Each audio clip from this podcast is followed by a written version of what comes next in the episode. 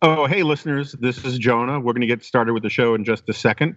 But uh, I wanted to let you know about something really excited. I'm actually sitting here on the line with uh, John Podhoretz. Hi, John. Hello, Jonah. And Rob Long. Hi, Rob. Hi, Jonah. And uh, we are what uh, are known in the greater Bavarian region as the Dry Podcasters Bund. And if you would like to attend a Zoom conference, not to be confused with the 1970s public access or public television TV show Zoom, um, although if you tune in, John will actually sing the theme song from Zoom. Which has the exciting lyrics of Zuma, Zuma, Zuma, Zoom. Um, we are doing another one of our exciting uh, three way Zoom video conference things. The last one was a big hit. John, wasn't the last one fun? It was so much fun that we wouldn't get off the air. Yeah, we went on. It just we went on. For, went on a while. Yeah, yeah. It was. Uh, Which is so good. it It's again. good though. It's good, but it went on a while. We're going to do another one this Sunday, April 26th, 6 p.m. Eastern, 3 p.m. Uh, drag queen story hour time. And uh, we, uh, if you were, if you are a member, paid member of the Dispatch, of Ricochet, or of Commentary, you will get. If you sign up, you will get the code. Um, Rob or John, how do how do we get them this more information to sign up for it? I yeah, I don't know. No. We don't know. we don't know. It'll Practice just happen. Uh, The you way the way when you make something, gravy just comes with the meat. if you're a- Okay, there will- there will be uh, information in the show notes for this podcast and in the various sundry section of this Friday's G file. I hope you guys can make it. Bye, John. Bye, Rob. Bye, Jonah.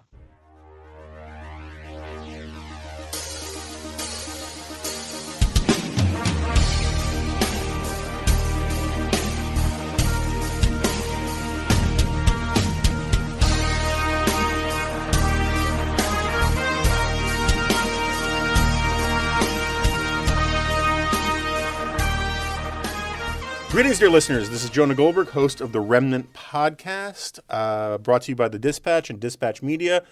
Go to thedispatch.com to find out who killed JR.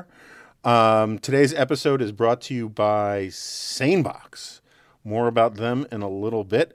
Okay, so we are back to the standing tradition, the long running Corona tradition of trying to get people on this podcast that we've wanted on for a very long time. And uh, this is one of the true longest get interviews, which is very odd given his social schedule.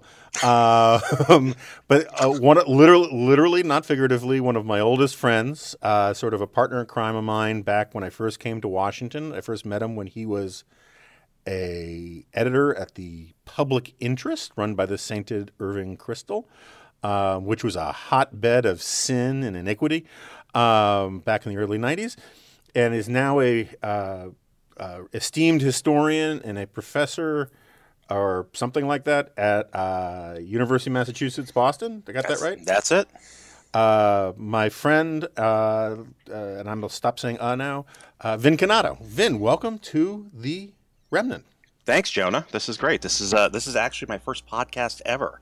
Is that right? Believe it or not. Yeah, I've heard about these things. I- I'm not sure what they are, but I'm, I'm interested in, in learning more. Really? Because you know, in, uh, Andy Warhol revi- revised his thing and said in the future everyone will have a podcast for 15 minutes. That's that's terrific. So I get I get mine right here. um, it's actually like you remember in the the early 2000s was like that golden age of blogging where everybody had a joke about how don't you have a blog, right? It's kind of become that with podcasts now. But Yeah. um, You got to have a podcast. I know. That's that's what I'm learning here. I'm, I'm behind the times. um, but we already had our old mutual friend uh, Tevi Troy on here. uh, I, I, I listened. book. I listened to it. Yeah, it's very good. And it was weird because I, I think I said on the podcast, I just feel like Vin should come just barging into the studio at any moment and tell us to shut up or something. Um, here I am. And here you are. So, for listeners who want some context other than the context they already gave you, uh, told this story, I know, a couple times on GLoP and maybe once or twice on here too, about how I had this friend who's this historian who did this book about John Lindsay as the high water mark of American liberalism, yada, yada, yada. And Lindsay had, the former mayor of New York, had all these these sort of uh, defenders and praetorians who wanted to protect his legacy at all times. And um, the one thing they always brought up was the fact that John Lindsay brought Hollywood back uh, to New York City. Well, the story about the historian, Vin is the historian in question. So, Vin, why don't you just sort of fill in the context from there? Yeah, I mean, this is one of the. Uh, Lindsay was kind of a entertainment guy. He liked celebrities, and so why not bring Hollywood to, to New York? This is sort of the end of the studio era, so the idea of coming filming on the streets was, was becoming popular. So um, so New York City opened business to, to Hollywood to come and um, to come and film on the streets of New York. And lo and behold, by the late 60s and early 70s, they're filming on the streets of New York. And guess what? The streets of New York didn't look very good. And this kind of, if you look at movies from the late 60s, 1970s in New York City, they're kind of posters for what was wrong with New York and what was wrong with the Lindsay administration. So, kind of one of their great signature hallmark successes really helped, was part of their undoing because you look at all these movies Taxi Driver, which is mid 70s, Panic in Needle Park. Um, you know, I mean, they show a city. French Connection. French Connection. Uh, Death Wish was a later one, but still sort of in that genre. Yeah, I mean, Midnight Cowboy, um, uh, Cross 110th Street. Uh, so TCM, Turner Classic Movies, is doing all month this month in April. They're featuring classic New York City 1970s movies, and you know Ben Mankiewicz introduces it, and you know he's always saying how you know this shows you know how bad New York had gotten this time, and you can see it. I mean, Panic in, in Needle Park was about what ten blocks from where you grew up, Jonah. Yeah, yeah. You know, and it's it's hard to believe that now you know it's this really upscale Upper West Side, um, very upper middle class, nice, expensive area, and, and you look at the early '70s, um, and it was kind of a kind of a mess. Yeah, I remember when you were working on your on that Lindsay book, you print back in the days when people used this stuff called microfilm, and you you printed out this. Uh, New York Times editorial, I think from like 73, that referred to the area between Lincoln Center and Zabar's as, quote, a no man's land. you know? and, and, today a closet there goes for a million Million easy. You know? Yeah, easy. Yeah. Easy. Yeah, no. And, and people living in New York now, especially so many of them are not New Yorkers, right? They have no idea of this. You know, they're walking down Broadway in the 70s and 80s. They have no clue what in, you know, just in the lifetime of many of us, what that really looked like and what life was like there. And it's hard for a lot of people to imagine. That's how you get Bill de Blasio, right? You know, people don't people don't remember that. So yeah, um, I just want to because there are so few opportunities to get this in in a non-gratuitous sophomoric way.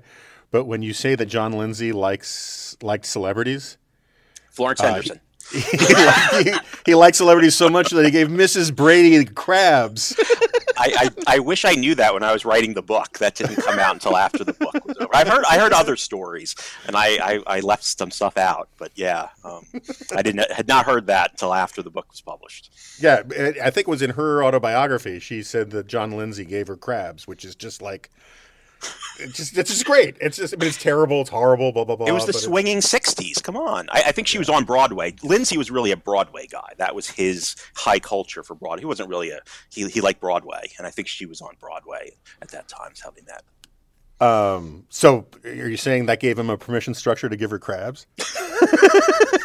no, no, no, comment. No comment. I know you got students to deal with. I'm sorry. That's um, right. Uh so before we leave the issue of New York, um, you know, one of the things I've let's just stay on. You're a New Yorker, right? You got your well, yeah, but I have to be careful around Jonah, right? Yeah, Jonah right. is a New Yorker. He was born and raised in, in the upper, upper side of Manhattan. I was born and raised about 35 miles north. So even though it's New York State, the New York metro area, I'm a suburban guy. But yeah, yeah, but you know, in, I, will tell you, it's it's sort of like uh, you can either be born into Judaism or you can convert you've uh, you've you've done your rituals, right? and the the rituals for the conversions are much tougher than the born intos, right? Um, so you used to run tours of lower the lower east side chinatown all that kind of stuff you used to do walking tours which were great walking tours and you're all throughout new york central park greenwich village brooklyn bridge yeah and you got your PhD in urban history or whatever from Ken Jackson, who's sort of like the dean of that stuff. At right? Columbia, yeah, spent uh, spent eight years, seven eight years in New York. so I mean, and, you know, and and you know, you, you, you count as Right. far as I'm concerned. And and But- we're also, I mean, you know, my my grandmother was born on Elizabeth Street down in what's now Nolita, which is kind of funny, but Little Italy. Uh, they left they left New York in I think 1910. They were sort of early suburbanites, um, So one of the things you told me on one of the tours, because I used to take, I used to be a big evangelist for for Vin's tours, and if there's some truly deep pocketed person out there who wants a great granular tour of history uh, uh, of the history of Lower Manhattan or whatever. Uh, re- I'll give you Vin's contact information, but I'm sure he's pricey now. Um, but uh, he no longer does grad school, grad student rates. But um, one of the things you explained to me was the, and I think you wrote about it for the Standard back in the day um, the split in the the sort of Chiang Kai-shek Taiwan Chinese and the Kami Chinese in Chinatown. You Ex- explain that a little bit, and, and what do you know about where it stands right now? So when Hong Kong was sort of given back to the Chinese, at least as much as it, it was, um, they had a huge celebration in Chinatown for this. This was a great thing. But the older Chinese Americans by this time, um, who a lot of them had lived out in Queens, were not happy about this. These were the newer immigrants who had come in, who were much more sympathetic to the Chi Coms. And they're not communists, but they were much more sympathetic to the um, you know, to the imperial imperial demands of yeah of, of China. Whereas the older ones were much more anti-communist, the Cantonese, uh, the older business community. So there's that split. Where it is today, I, I don't know, but I'm guessing that it's probably a lot similar. That most of the, the newer immigrants coming in are are much more sympathetic to Chinese interests, whereas the older ones tended to be more anti-communist and more uh, skeptical of China. Yeah, I mean, you see something similar with uh, sort of the third generation Cubans in Florida, where like you know the people who actually came over with nothing but the shirt on their back were really anti-Castro, but their kids or grandkids weren't necessarily. Which is Well, because the kids and grandkids went to college and took all kinds of ethnic studies classes and stuff like that. I think that's you see that as well. Yeah, we'll, we'll, we'll return to the state of higher education a little bit. So, um, as you know, because um, I've wanted to do a big project on this for a while, and haven't. We've had other things to do here at the Dispatch, but I have this theory, which I've talked to you about a little bit, about, and we're not going to get into a big Trump thing. And you notice we haven't even talked about a certain pandemic, um, uh, but I have this theory that one of the reasons why the Trump flavor of populism took over so quickly, particularly at places like Fox News, but also in the kind of the that weird crossover between uh, sports radio and politics radio, um, is that what people don't understand. Like historically, the you know in 2016, the people that populist mobs, for want of a better term, would be pointing their pitchforks at would be the essentially the the Jew from Brooklyn and the billionaire from Manhattan, right? and it's just, it was very weird to have this heavily accented Jewish guy and this heavily accented really Queens guy come, you know, Manhattan billionaire be the focal points of populism in America. But um, there is this my theory is that people like Bill O'Reilly and to a lesser extent, but also Sean Hannity, Eric Bolling, that whole crowd, uh, they are either from Long Island or um, grew up in or, or some other suburb like in New Jersey, but they still see themselves as sort of New Yorkers in exile and have this nostalgic thing for the New York that was ruined by fill in the blank, right? You know, the modern Democratic Party, the, the you know racial identity politics, whatever it is, and Giuliani came along and ran this sort of bridge and tunnel populist thing and did, I think we'll both agree, a great job as mayor, whatever you think about him now. And that was such a politically formative event for a lot of these people that and Trump was kind of on the periphery part of that with the Wollman ice rink and whatnot that when Trump entered national politics so much of the Fox New York kind of world really is this New York suburban populist thing that there was just something about him that sort of tickled the erogenous zones of that and they flipped for him much more quickly than you normally would expect because you would normally expect people in broadcast and sort of uh, Manhattanites with national profiles not to give into that stuff, but there was this weird secret sauce of New York populism and sort of New York Post style populism that fit, right? How do you, what do you think of the theory? Yeah, no, I mean, I think I think that's exactly right. That Trump, I mean, you know, we've known about Trump for decades, right? He's nothing new, right. and he comes out of this. He comes out of New York politics. You have to understand New York politics, to, I think, to understand Trump and Giuliani's victory was was huge in the 90s and he it was really now that we see it as kind of a last gasp of that old world where he was able to take kind of the business community in New York so the elites so to speak and kind of tie that to more blue collar middle class outer borough types in a way to, to sort of push forward a, a you know sort of more center right view of city politics. But as part of that it's you know it's tough politics. You go back to the Dinkins, Giuliani campaigns. You know, this is this is tough stuff. Uh, you know, Giuliani, people forget the first race. He's out there in front of a bunch of cops in City Hall. I mean, the cops almost riot. Um, and Giuliani is kind of seen as abetting this, this almost cop riot. Um, yeah, this isn't, um, you know, this isn't uh, normal sort of inside the beltway politics.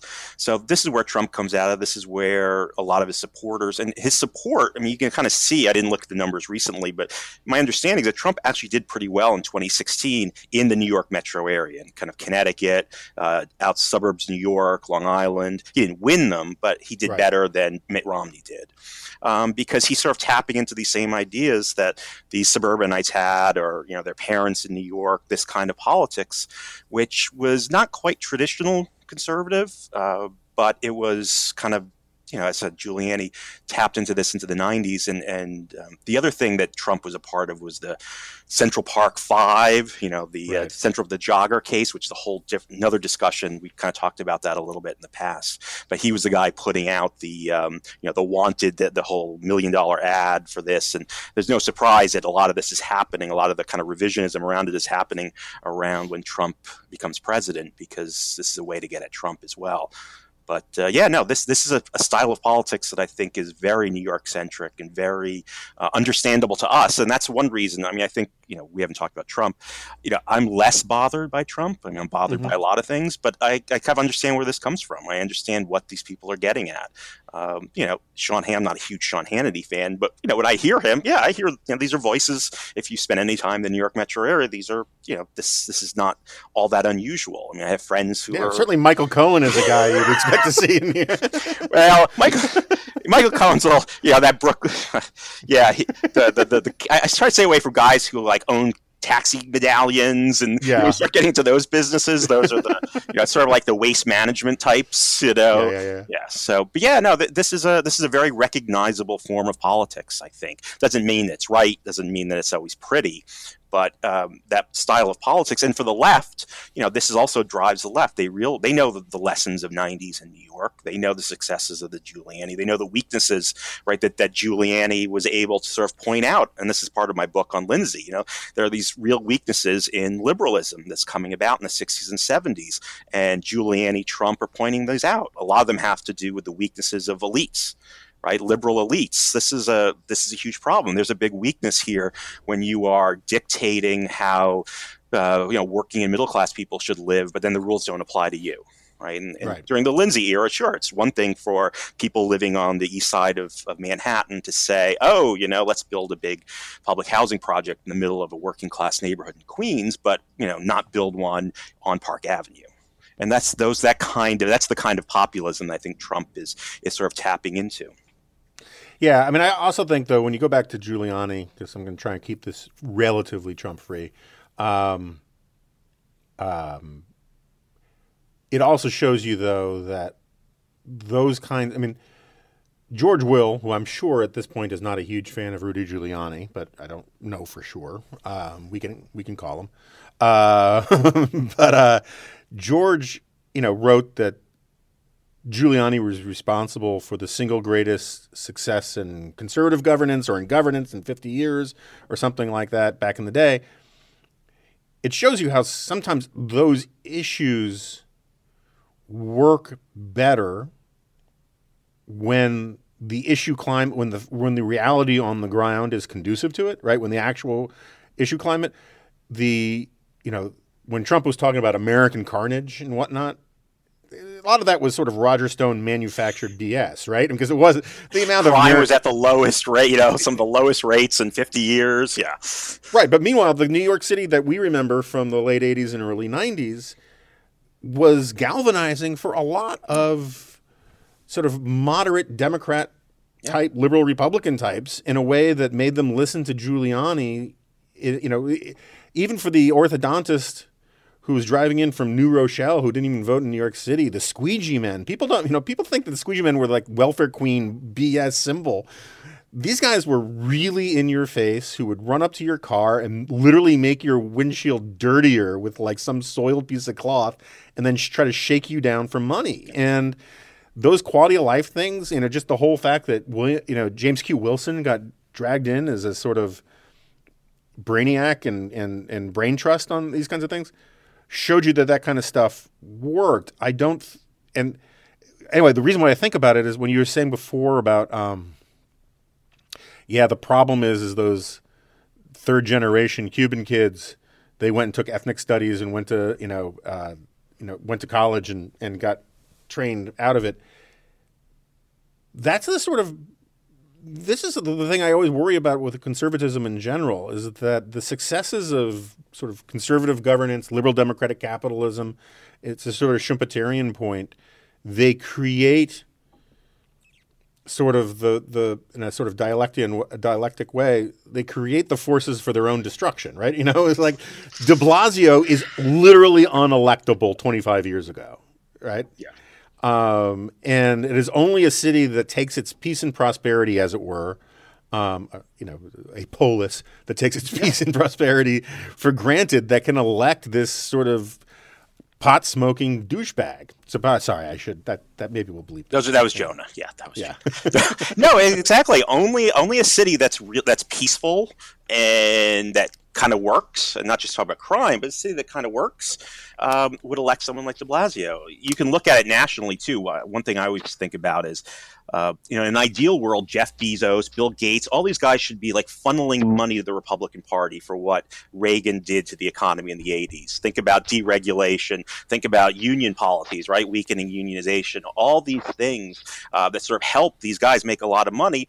But what do they end up doing? They don't end up supporting the Republican Party. So you know, a lot of the the benefits of Republican economic policy over the years have gone to people who increasingly aren't vo- voting Republican anymore. Um, it's sort of a, another aspect of that of that um, that Republicans are, are kind of you know their successes ended up end up weakening them. But yeah, no, it's it's people forgot about crime in New York. Everything was fine, and now we can elect a guy like De Blasio. Although to his credit, I will say, remember who he names as the first police commissioner when he becomes mayor. I think he brings Bratton back, right? Yeah, um, which was in, you know for even even a, a you know a broken clock is right twice. He he understood that. He understood that he had to convince people that he was gonna um, he was gonna you know keep a hold on crime and bringing Bratton back was a good sign. Um, so so yeah, no, it's it's it's it's crazy that we go from Giuliani to Bloomberg to De Blasio. All right, so let's let's let's change topics for a second here. Um, I, we're recording this on Tuesday morning. Uh, last night, Monday night, around ten something, um, President Trump tweeted that he was cutting off all immigration to the United States. Um, I fast changing. We don't want to date this podcast overly. My suspicion is that this ends up being a lot like the transgender ban that the Pentagon wasn't informed about, and that whatever it is, it's not quite what it sounds like, and um, and almost all of the hot takes about how awesome it is or how terrible it is are probably overblown. It wasn't a lot of immigration going on during a pandemic already, right? There was a lot of travel here, so it's not that big a deal. I think there's a case to be made for a pause for immigration, given that we just threw something like 20 million Americans out of work. Um, but um, where do you see? Let's assume we get out of the pandemic stuff relatively soon, to one extent or another. What do you, uh, for listeners who don't know, your second book was on immigration, really about Ellis Island. Um, where do you see immigration going in sort of the as part of the historical story of where it's been? Well, I mean, you would think if you look at the 1918 1919 flu pandemic, uh, what comes after that two years later is immigration reform and immigration quotas. So, and that's directly related, I think, to, to influenza. There are these wonderful ads that I use from the 1920s for, uh, for soap companies, and they're all influenced by in, the influenza outbreak. And there's one that has uh, like a drawing of an obviously kind of a, a pushcart peddler, an immigrant pushcart peddler on one side, and he's counting money money, and then there's a very waspy banker on the other side. He's counting money, and the implication is that waspy banker has, you know, is, is holding the money that that dirty peddler had, and therefore maybe he could get sick. And this kind of shows you how influenza affected people into the 1920s, and I think it also affected the the quotas, which severely restricted immigration. So one would think was was was, was the peddler just so I know? Did he look like he was a relative of mine?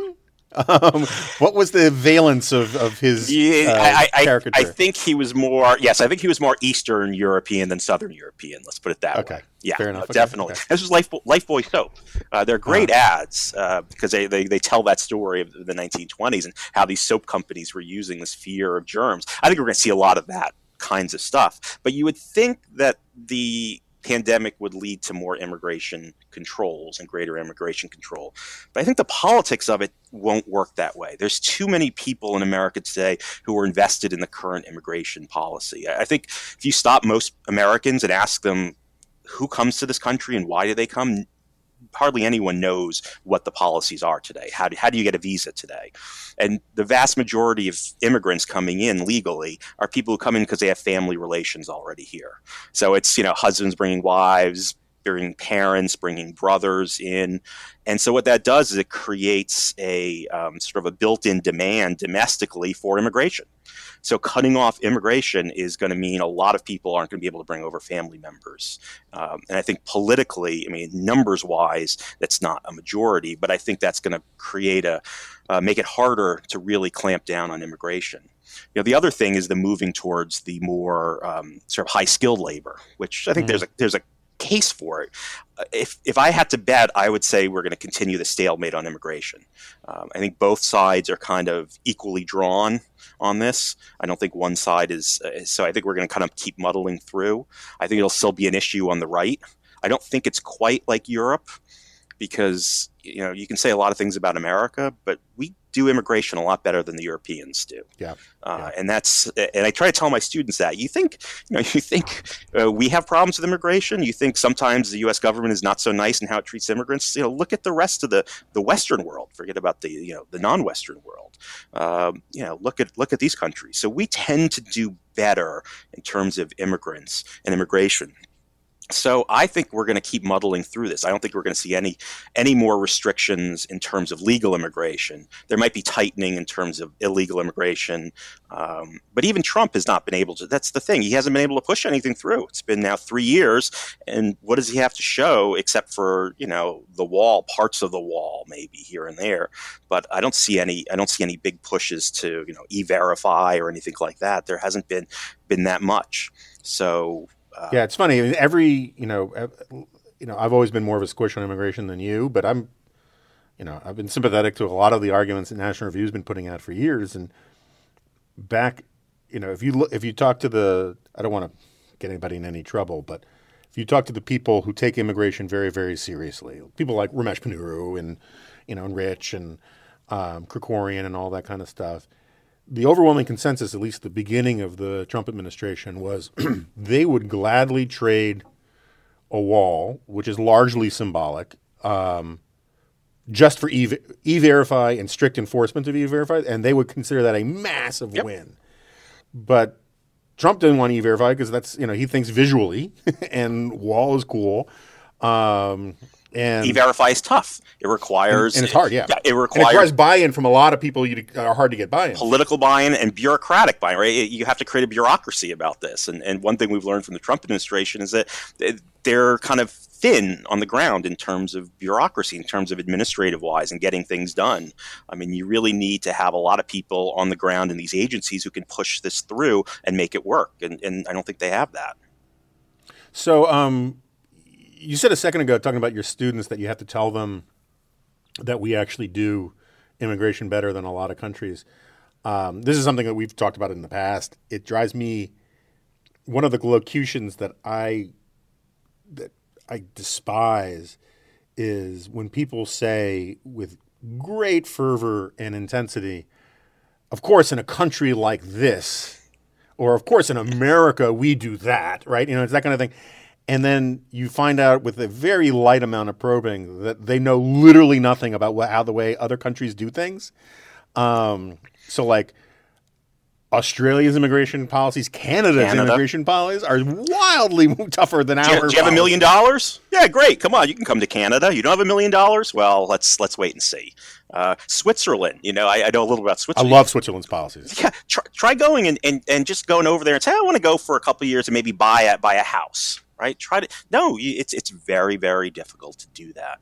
Um, so yeah, no. We and I also think that anglophone countries tend to do immigration better.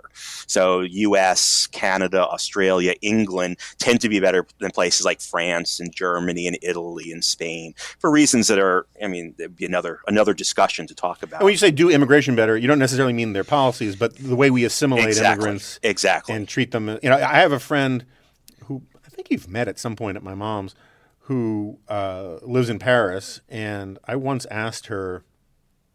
So and, and she was a she had become she wasn't always this way, but she's become crankier, more rightish, and right wing French is a kind of freaky thing. And uh, but I'd asked her at one point, I was like, in sort of high society, you know, intellectual circles and media circles and, and, and business circles, how often do you see just sort of people of North African descent at cocktail parties or whatever? And she was, uh, never.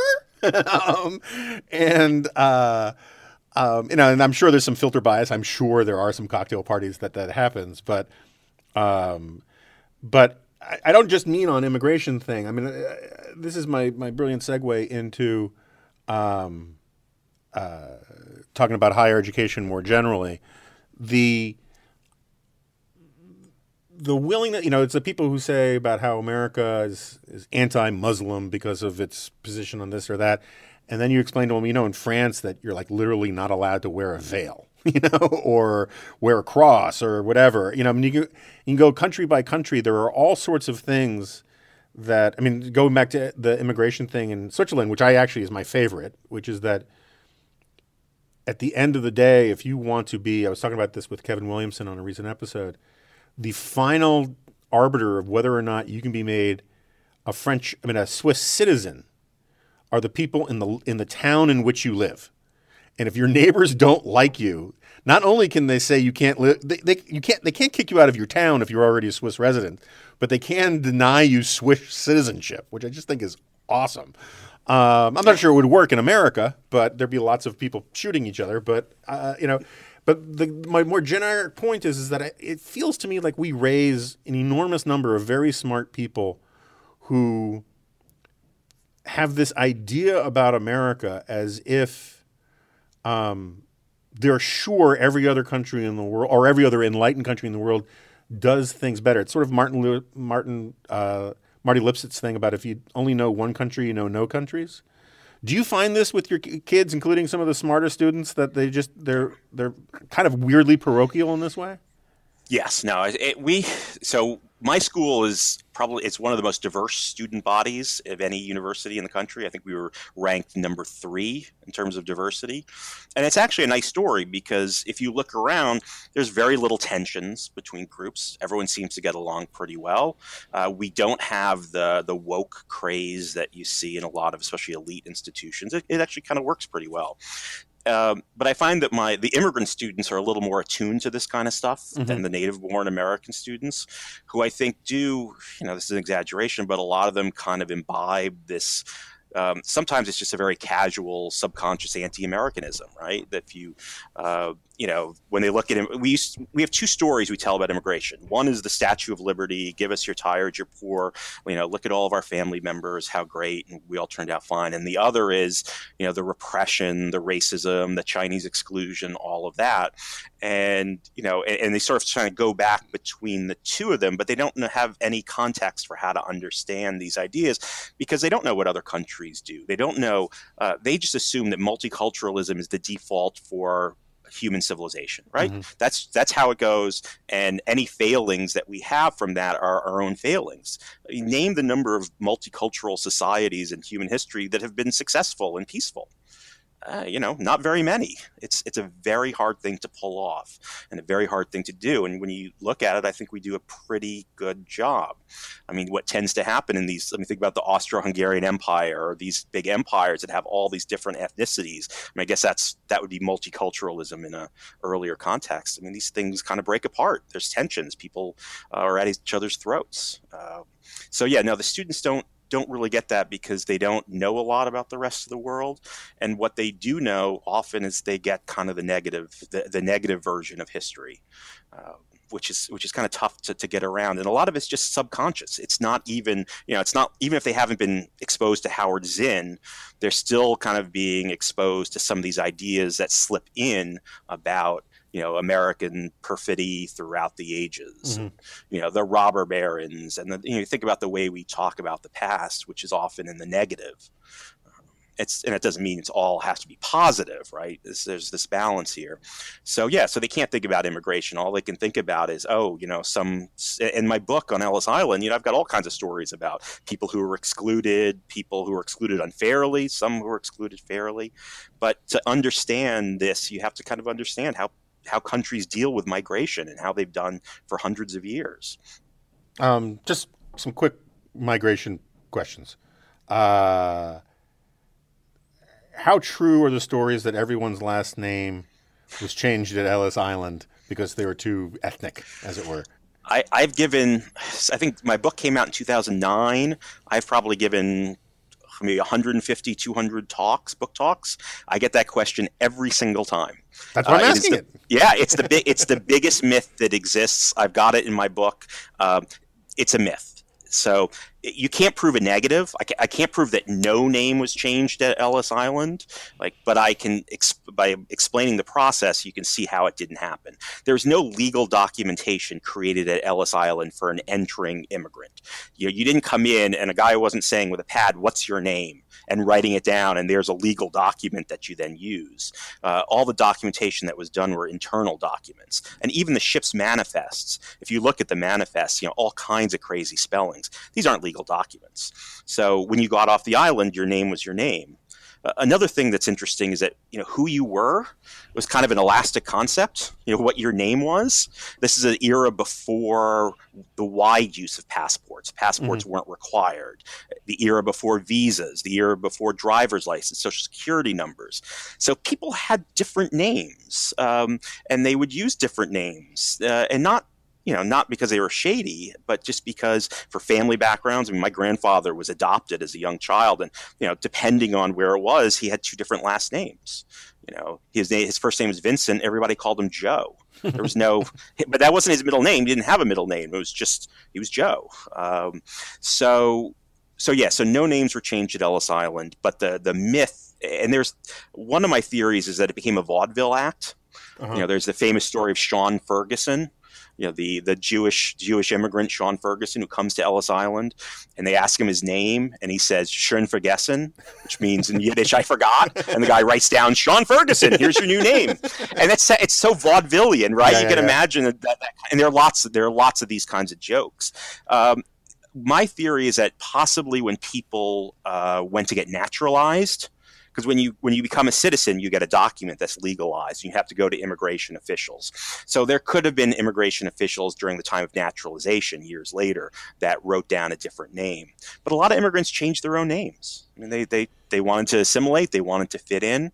Uh, a lot of them had their names changed before they came over here for various reasons. Yeah, I was going to say. I mean, know- like Marx's grandfather was a rabbi, chief rabbi of like somewhere, and and the family name wasn't always M A R X, right? I mean, there's a lot of that kind of stuff. a lot of that. I mean, I, there was a story uh, someone told me of one of their ancestors who went from Russia to Germany, probably trying to evade the authorities. And of course, when he gets to Germany, changes his name, a much more Germanized name.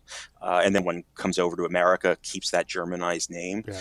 Uh, That so may yeah, have been so- what happened with the Goldbergs because we were we know that my great great great grandfather, his name was Staviskovsky, and then somewhere in the pogroms in uh, like 1890s ish, right? Uh, next thing you know, we're Goldbergs, you know. Um, but where that happened, I don't know.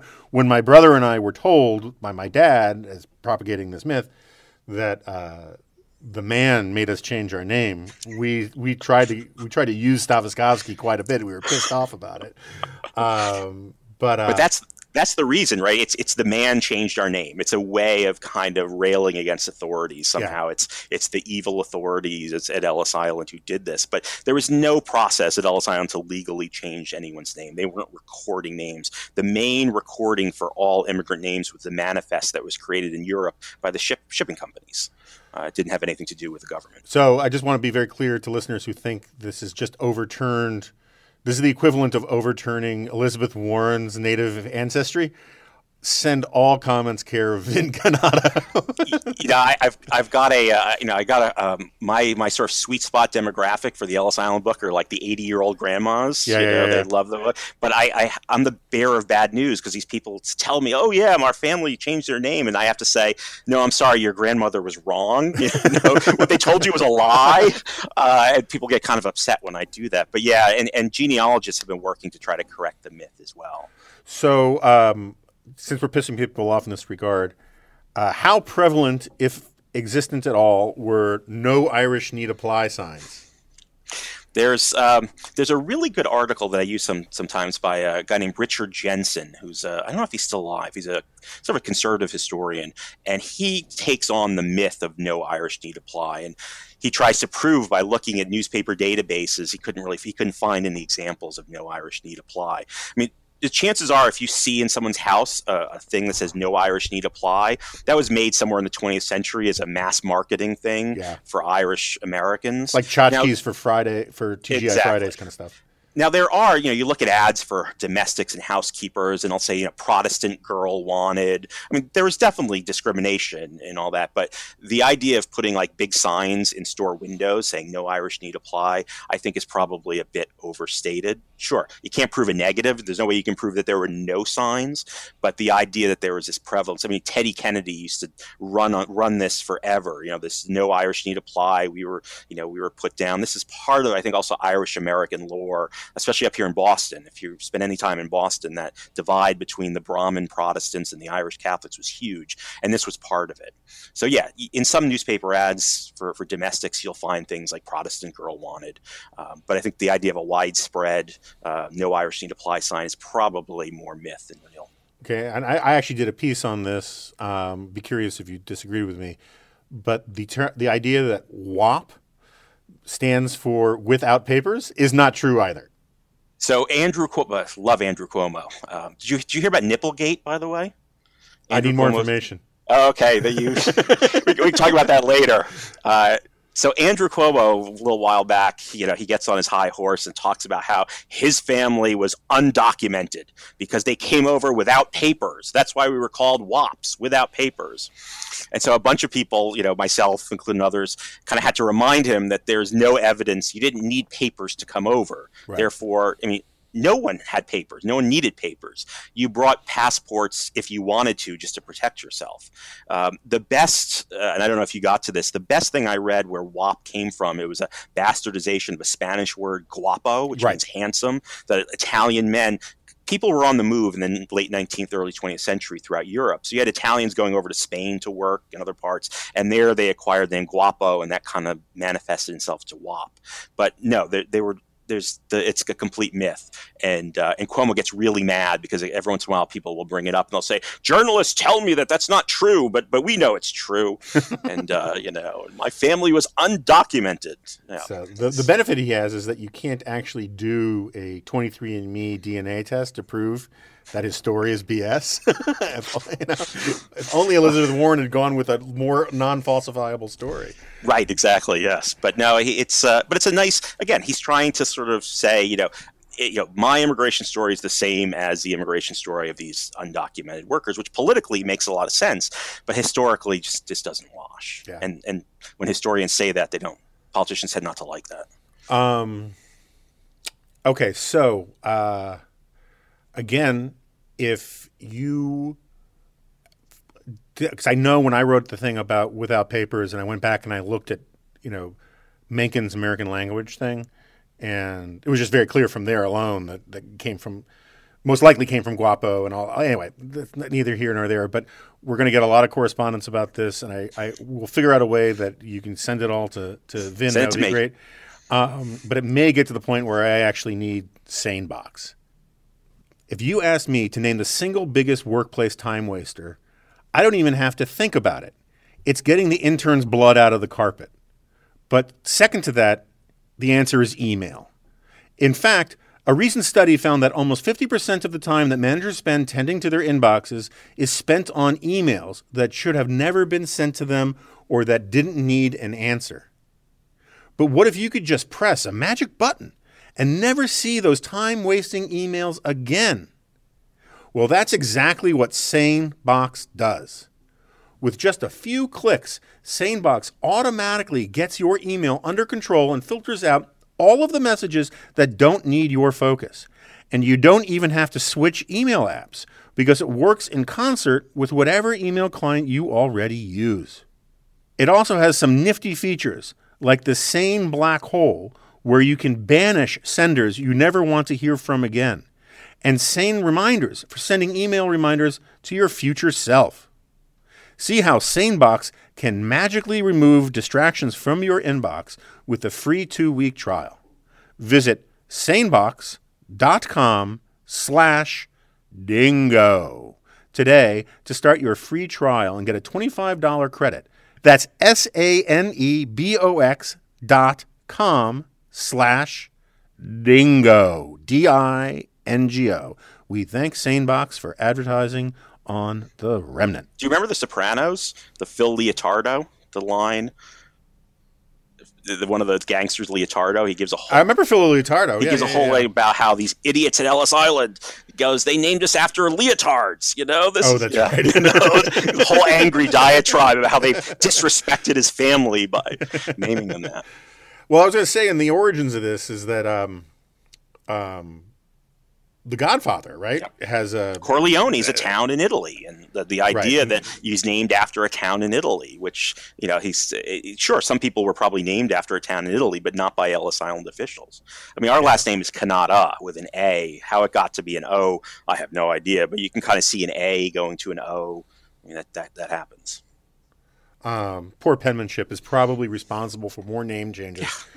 So I have, this is a you're probably you're a better person than a lot of people have had on here, but I have no idea if you're the right person to ask this. Um, I kind of feel like, and I have nothing to base this on except totally anecdotal, impressionistic things, but I feel like we've had a proliferation of last names in the last hundred years. There shouldn't be, right? Why, why, why would you have so many more last names than you used to? Maybe we, maybe we haven't, but it, it just feels like we have. In, like Vietnam, sixty percent of the country has the same last name, Nguyen. You know, they're all. Uh, and it used to be the American last name was Smith, right? And everyone now Right. it's hard to find a Smith. I know. I, I, obviously, the the uh, most obvious answer is immigration, right? And immigration from all all kinds of parts of the world, and and people changing their own names. I mean, you know, this is the idea. hundred years ago, you get to, to create your own name, your own identity. You get to name yourself, you know, what you want, and um, that's you know you can't do that now but uh, yeah i- i- identities are really fluid so but i don't know any other theory of why uh, apart from just the vast proliferation of various ethnic groups coming into the country Yeah, we'll, we'll come back to this. I, I this is this is a quarter baked notion, but it just came into my head, and I wanted to get it out there. We'll see if anybody has something interesting to say about it in the in the feedback. Um, so, what's your take on the uh, general state of the academy today, from the vantage point of your fancy ivory tower? it's it's looking roses jonah everything's everything's going great uh, yeah i've been i've been in, in academia for 17 years now Uh-huh. um, so i kind of know it pretty well know a lot of people It- the, a bunch of things are going on i mean one of the things that's going on and the pandemic is only going to accelerate it is that more and more private liberal arts schools small schools are going to go out of business there's and we see that if when I moved up to Boston, I didn't realize how many colleges there were in the Boston area, schools you'd never heard of before. Mount Ida, Becker, Newbury, Curry. Um, it's That's weird because in Spinal Tap they say it's not a big college. town. Soon it won't be. Soon it'll be like one or two. Uh, Uh, the other thing is that the uh, the Boston gig has been cancelled. I wouldn't worry about it though. It's not a big college town.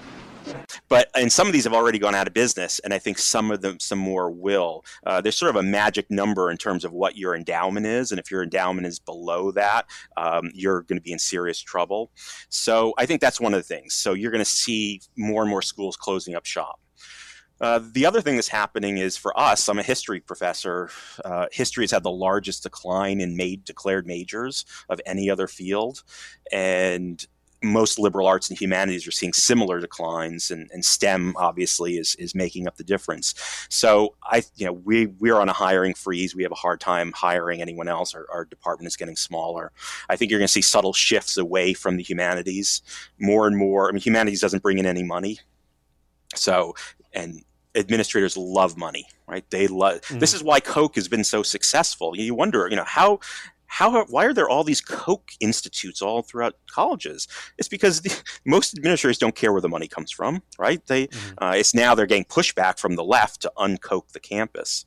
So that's going on. So that's a second thing that's going on: the decline of humanities and liberal arts, which I think is very sad and and kind of troubling.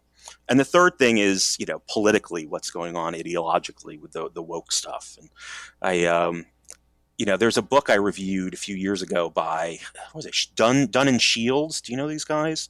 They're conservative political scientists. Re- Yeah, yeah, yeah, yeah. I reviewed it for the Standard, and they went and they actually interviewed conservative professors because oddly enough there still are a number of us around.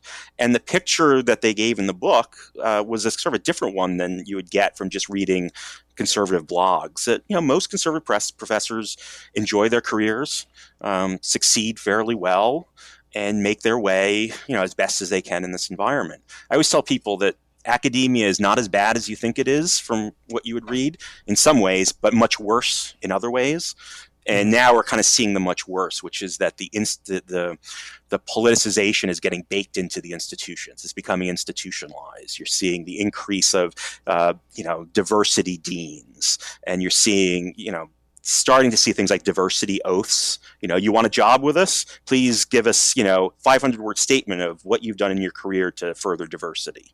Uh, they're to, you're going to start to see more of that for promotions and tenure cases. Uh, more and more job searches. You know, that's one of the debates. Why aren't there more conservatives in academia? And you know, is there overt discrimination or is it something more hidden? And mostly, I think it's more hidden. You look at the look at the course of the um, job offerings. You know, mm-hmm. you can define a job offering in a way that excludes someone who's more interested in traditional political history or traditional politics. You know, you know, we want someone who's in who, social justice. You know, that's coming up. I was on a job search uh, in another department last year, and social justice was the central thing in there. That's that's a whole different discussion. That one day I'll, I'll I'll tell you about the, the whole job search. It's very depressing, but that's the way. So it's slowly but surely. I mean, it's not you know we're not a oppressed minority. I you know I sort of get along pretty well. I you know but slowly but surely, I think you're going to see fewer and fewer people who are, you know, center right or even moderate. And and the other thing that's going on is the the death of old liberals. From yeah. you know, the more that old class, not classical liberals, but old kind of ADA style liberal. Uh, Vital Center, Arthur Schlesinger, Clinton Rossiter. Yeah, and, and yeah. what did, what what did they like? They liked um, sort of free exchange of ideas, free speech, um, they are sort of going by the wayside and they're being replaced by younger professors who aren't so keen on some of these liberal ideas, who aren't so interested in hearing vast, diverse viewpoints. They're much, they're much more driven by social justice issues.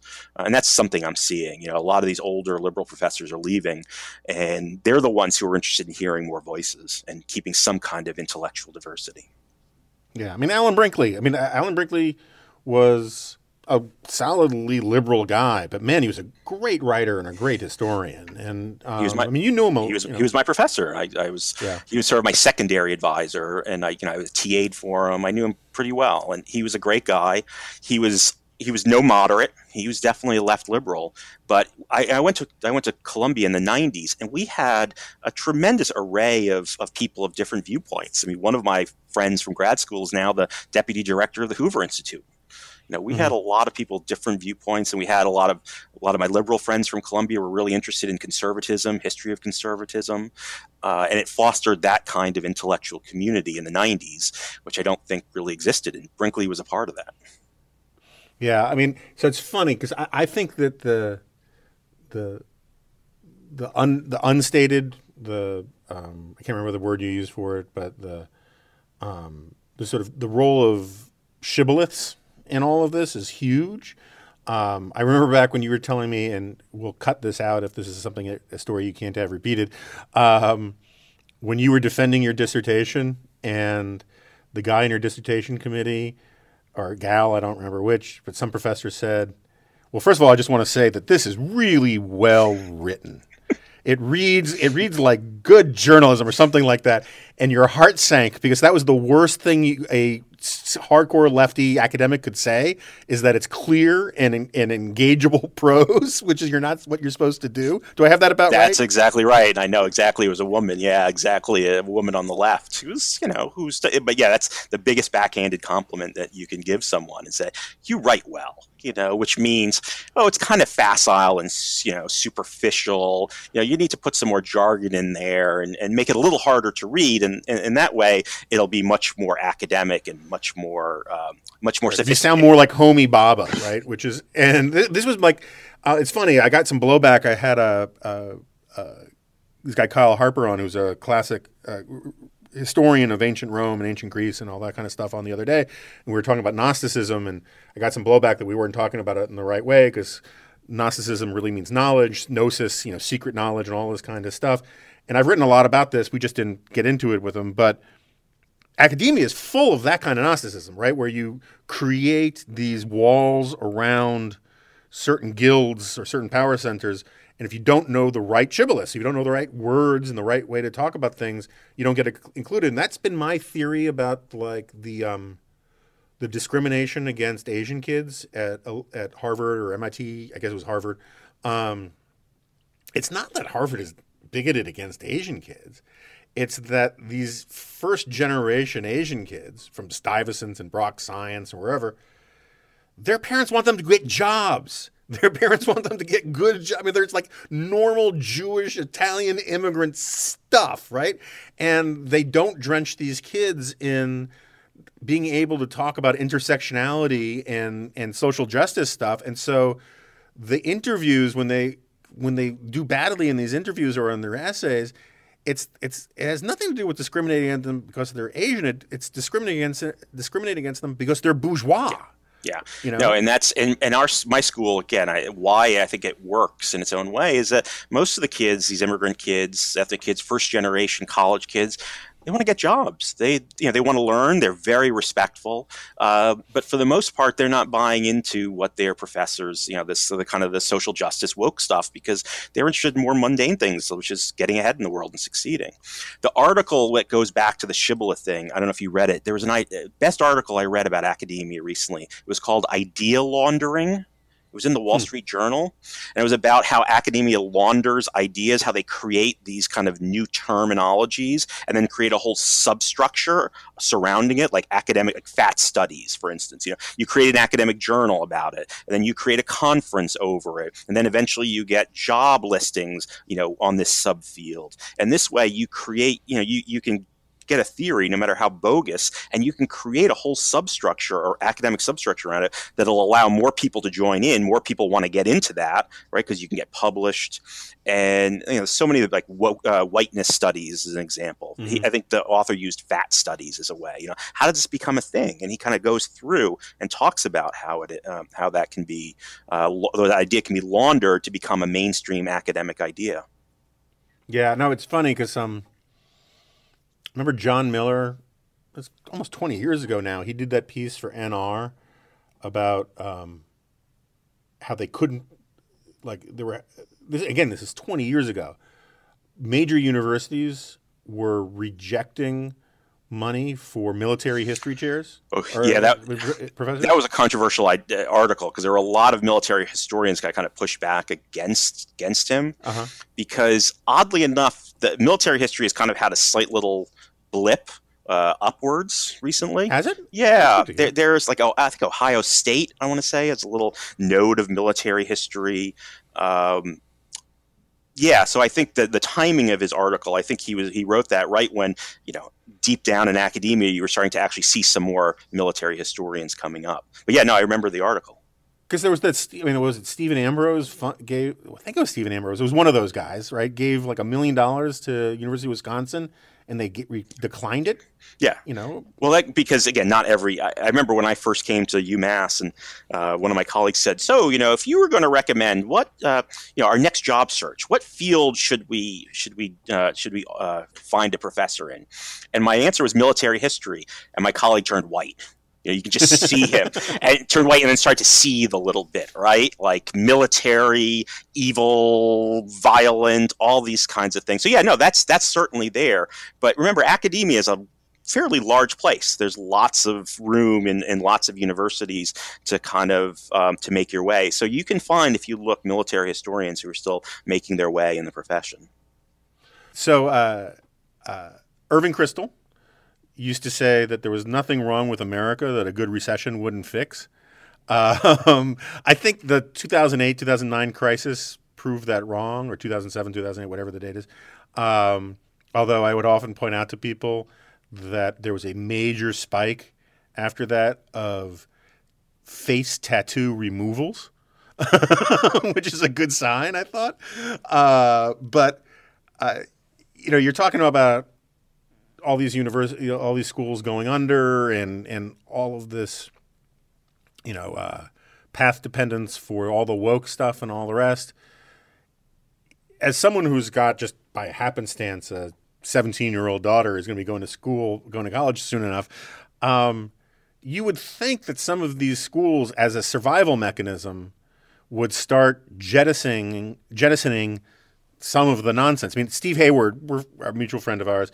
Uh, you know, he he pointed out that like one of the drivers of some of the feminist controversy stuff on campus is, uh, and I don't want to mischaracterize his position, but a lot of some of it, in some cases, is fomented by a need to get kids to take women's studies because very few people want to take women's studies. Uh, and I say this as someone who actually took quite a bit of women's studies classes because They, I'm they forced you to, didn't they? yeah, that was part of the curriculum as, as you know the Rosa Parks of gender integration, and um, so I'm honored to be here with you. um, but if the choice is, I mean, it's like when Steve Hay, when Steve Hayes, not Hayward, when Steve Hayes and I were starting the dispatch, we had all these sort of questions that, that we, we dealt with about how we were going to deal with certain things, and and Steve always wanted to err on the side of maximum transparency and maximum ethical behavior and all these kinds of things. And I'm in favor of transparency and good ethics, but I would always say, look, in principle, I would like to do that. The only other principle that matters more to me is existing in the first place. And so if if there are things that we can't that if we're forced to do, we won't be able to exist, we have to figure out a different way to go. And it seems to me that if your choice of a school is to all of a sudden triple down on traditional liberal arts and STEM stuff to stay open, why wouldn't you do that? Why wouldn't the board make you do that? That's that's a good question. Um, I mean, I think some of these schools, it's too it's too late in the game for them to change. The, the economics of it, no matter what they do, it's not going to make them stay afloat. The other thing is, I mean, I, I think I've always thought that there's room out there for more, uh, for want of a better uh, Hillsdales, right? They're Mhm. not not quite identical to Hillsdale, but wouldn't it be nice if somewhere you know in like the DC suburbs or exurbs you could create a liberal arts institution? You get a lot of good people teaching. You could get you could get parents who would send their kids there, or, or St. John's, you know, kind of on that model. Um, and a lot of it's just a lack of imagination. Let's, let's be honest. And I can say this, you don't have to cut this out. University administrators are some of the least imaginative people you will you will find out The there. hell you say? Um, you know, I have I have tenure. Oh, I can sort of say that.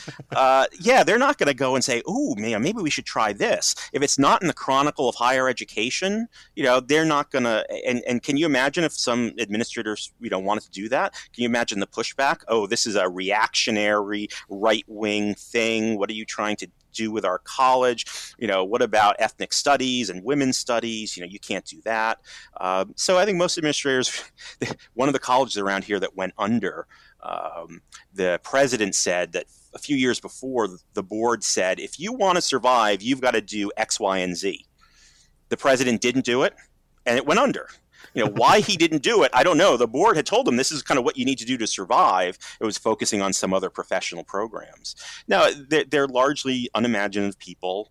A lot of them are also are not humanities people. A lot of Mhm. people are business people. They're people in STEM. They don't, um, you know, they don't really quite understand what's going on in the liberal arts world. And the people who are advising them are the people who don't want to do this, who who want to keep the the woke stuff.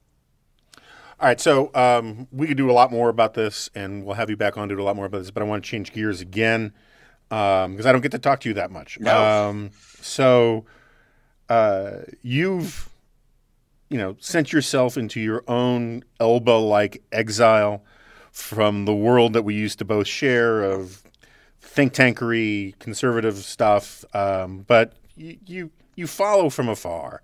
Um, uh, have you followed much this new Adrian Vermeule, Sohrab Ahmari, R.R. Reno, the post-liberal integralist Catholic crowd, common good capitalism, um, and what do you make of it? Well, so my current project, I'm writing a book about Catholic history, so I'm kind of immersed in American Catholic history. Uh, I subscribe to First Things. I like First Things. Uh, the integrals thing, I, I, don't buy into. Uh, You know, we've, we've kind of been there before. You know who this reminds me of? Uh, Brent Bozell, Senior.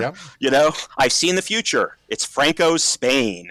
Um, it didn't work out so well, right? Uh, And no, I, I, I still am a classic liberal. I'm a John Courtney Murray kind of guy.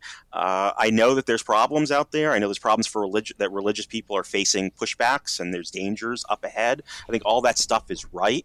Um, I haven't read Patrick Deneen's book, so I'll, I'll Mhm. sort of be careful about saying stuff about it. But from what I've read and heard about it, you know, he presents some good critiques of liberalism, but the real question is what comes next? You know, Right. what do you replace it with? And there's no good answer, right? And and I think that's sort of where we're at.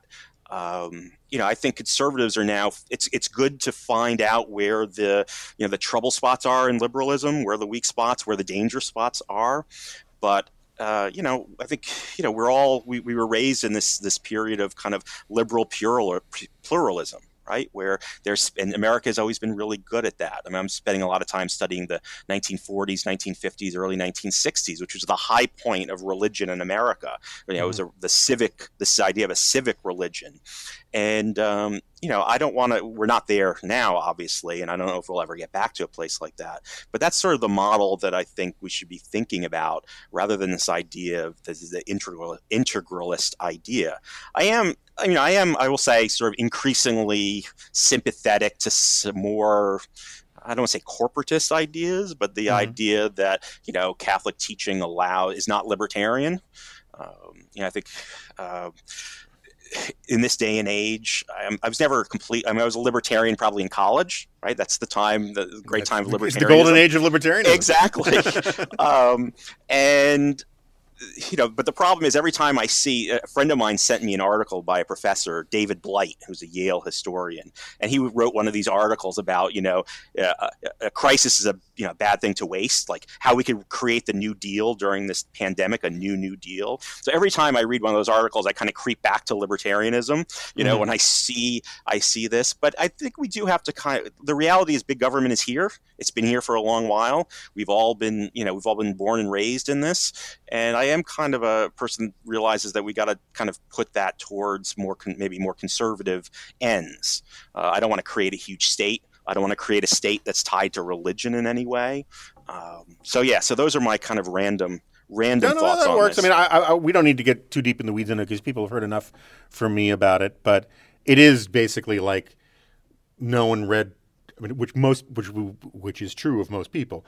No one read Triumph in the 1970s, or whenever, whenever Bozell was doing that thing, and think that all of a sudden they've discovered this brand new argument when it is almost like it's been plagiarized from these arguments that came before.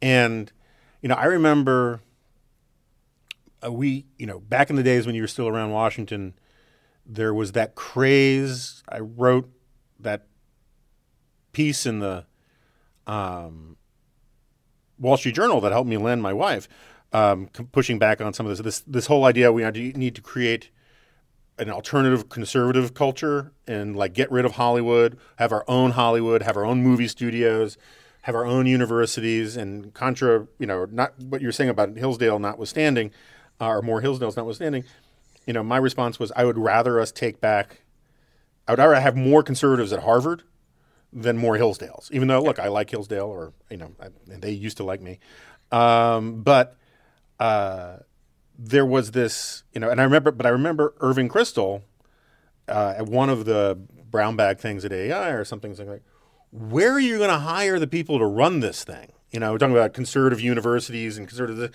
and I can just tell you as a fact that you know, and they're well aware of it at Fox, is that once you get down below like the executive producer and the host level, most of them are just basically run of the mill sort of, you know, I mean, there's some conservatives, but a lot of them are just sort of liberal, want to be in television types, you know, and um, the idea I'd... that you can fill the bureaucracy and in corporate America with with conservatives who are going to use sort of and, and I know what you mean by not corporatism and all that, but there's but a huge my, staffing problem. Right. My my my theory about schools, I don't want to create conservative colleges. I, would like to create colleges that are kind of like St. John's, right? That are right. geared towards liberal arts, humanities, um, that have you know there's a wide array of of conservative, center right, center left, moderate types who would you know happily work at a place like that that was devoted yeah. to it. Um, but yeah, no, the, the staffing issue, you can't create you can't create your own alternate world. No, I think that's true. The other thing to remember about this whole idea is, yeah, anyone who thinks that you know merging church and state. Uh, because I'm Catholic, um, but look at the look at the bishops, right, and look at what's yeah. been going on the last 10, 20 years. These are not, um, you know, these are not profiles in courage for the most part.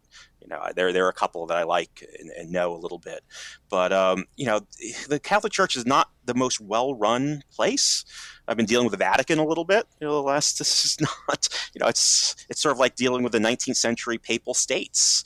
uh, you know, you have to send in. I had to make a copy of my uh, diploma in order to go do research at the Vatican. I actually you know, need to show, and I have to write a letter from my supervisor. A, a friend of mine said. Uh, you know, he needs to go do research. And they said, but I'm my supervisor. And they said, oh, just write a letter for yourself.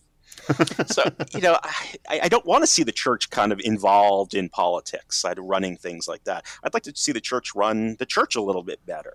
Yeah. Um, and you know, we've we've kind of been down that road. The Papal States, Franco Spain. The the thing about Franco Spain is look what happened to Spain after Franco left. You know, look look at the state of the Catholic Church. If you think this is going to strengthen uh, strengthen the church, tying it closer to, to the government, it's the opposite. The opposite yeah. is going to happen. Um, I remember Kate O'Beirne. I hope I'm not going to get in any trouble for this. I, you know, I, I love Kate O'Beirne passionately. Um, I'm pretty sure she helped with the conversion of Newt Gingrich to Catholicism, and uh, and I remember her saying, you know, the, my one concern is like five minutes after he converts, he's going to have an eight point plan for how to reorganize the Catholic Church. But to be honest, you know, you know, it's not my lane. So, but there could be some. Uh, your point's well taken. I'll right. just leave it there. But um, the, but the but I think this is maybe where we differ. The the you know the the Ahmari French debates I've, I've read them. I'm kind of in the middle, I think, in between the two. I don't I don't like the de- I didn't like the debate because it seemed like a kind of a stage debate, right? Like an mm-hmm. attention grabbing debate. Like you know, I'm going to attack someone in order to get a little bit of attention for myself and for my book. And um, but I think the the criticisms that you see from First Things and others, I think, are worth paying attention to. And I think uh, you know the conservative movement needs to kind of deal with some of these ideas going forward. Uh, yeah, so I mean, I, I, we're going to. I mean, we don't have time for to get into all our disagreements about about some of this stuff, um, and I don't want to get you in trouble. With, I, I, brought in first things. I knew that was going to be a problem. Yeah, you know, I mean, I, I think uh, Rusty Reno has largely beclowned himself, and um, and when you are marshaling this idea that is based upon, I think as Kevin Williamson put it, the support of about 220 somethings yeah. living within 15 miles of the uh, Acela corridor. Um, that this somehow is going to be this massive movement yeah. that you're going to get buy-in from, you know, non-Catholic evangelical Christians, never mind everybody else, is insane. And um, and you know, the second that that Reno is, is part of a movement that was intended to defend the uh, performative vulgarianism of Donald Trump, that I represented the decadence of American conservatism in, in Washington. Uh, you, you kind of lost any any good faith, you know, uh, benefit of the doubt from me. Uh, you know, you cannot you know, whatever you think about me and my women's prison movie jokes and whatever, you know, and, and that's not even what he was referring to. He was referring to my defense of liberal democratic capitalism and the American founding. Uh, he said that was the proof of my decadence. And, uh, and then he went on and on and on about defending the New Deal and all of that. Um, it just seems to me that it's, um, as, as a serious intellectual project – it's really a great example of the ability of power to corrupt people. Yeah. Um, and I'm not saying that you don't have to agree with this or you know whatever. I mean, mm. we'll stipulate this is my own view, but um, when Sohrab, who I like Sohrab personally, and um, I think sometimes he does great stuff, and he was great when he was a defender of liberalism. Uh, but when Sohrab, Sohrab says that in the present climate that Donald Trump is a force of social cohesion, uh, this is just a sign of how trying to bend the movement, and we've seen this from lots of people. They're trying to manufacture, whether you call it nationalism or post liberalism or whatever, manufacture an intellectual cathedral or construct that rationalizes and contextualizes their apologies for for Trumpism, and I just think it can't be done. Right. I, I, think a lot of these people, this is sort of like the argument against evangelicals. Like, you know, why are evangelicals supporting Trump? And well, there's perfectly legitimate reasons for them. But the problem that some evangelicals get into is there's no reason then to proclaim him as the greatest Christian ever, right? Right. And, and to bring him up there. There's there's practical political reasons for evangelicals to support Trump, um, but very little reason for to bring him up on stage and and you know put him out as a as a great Christian and a great evangelical. Uh, yeah, uh, no, I, I, yeah. and this is a constant theme of this podcast is yeah. that transactional justifications for supporting Trump are inherently just you know defensible. I mean, you can have an argument because that's a cost benefit thing. Right. But the, part of the problem is sort of we are wired to think that the person that we've declared our leader must be also a good person. Right. And that seduces a lot of people into making terrible arguments. Right. The, the other point is, I think, and here we might disagree a bit, but I think that there what Trumpism, not Trump himself, but Trumpism shows is that there is something missing in the conservative movement, something wrong that had kind of run its course a bit, right? That conservative, the, the conservative movement, the Reagan movement in the 70s, 80s, 90s had kind of run its course uh, for a variety of reasons. That doesn't mean it was thrown out, but it had become kind of stale. It's, now, this is my outsider perspective. You know, I'm, I'm I, know the move. You know, I've, I've worked down there. I know a lot of you, but I'm sort of out out of it and you know there's this always of going back to this nostalgic period. All we need to do is kind of recreate the great reagan coalition. We just need to you know do the fusionism again. And and that wasn't working. And you know i think conservatism had become highly ideological ide, ide, um, not ideological, it is an ideology, but you know, the, the idea that the conservatives were ideological, there's like a checklist that you had to yep, believe in, right? And if you want to get entrance, this is kind of like the, the mirror of, of what was in academia. You want to get in, here are the 10 things you need to believe. And I think, especially by the Bush administration, this had kind of not worked. You know, I think the Iraq War was hugely damaging to the conservative movement in ways I don't think the movement has really come to grips with. Um, you know, I think you know you had you had Bush, who was, and a lot of people are talking about small government. We're for limited government. The Bush administration was not exactly the most limited government Republican administration. You know, you had even the Reagan administration was not really uh, had expanded government by this time. So I think something needs to be reworked in the conservative movement, and I think that's what you kind of see. Um, is it down the the road that Rusty Reno wants to take it? No, I, I don't think so. But I think you know finding the weaknesses where where conservatism wasn't working, where it needed to kind of readjust to the new reality of the 21st century as opposed to the reality of the 1970s and 1980s, which is what conservative was was doing a lot. It was kind of reacting to problems that had occurred 30 or 40 years earlier. Um, so I, I mean, to me, You know, I, I have no disagreement with it. I mean, that, that is like the Reformicon. That is, Yeah, there are a lot exactly.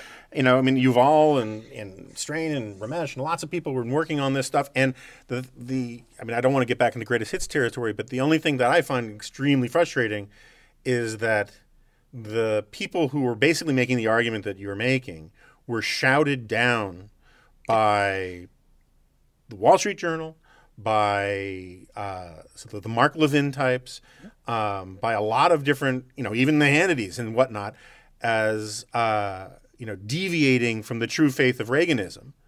And then the second there was, I mean, talk about the corrupting nature of power. And then the second there was a new game in town that actually uh, pulled people's loyalties.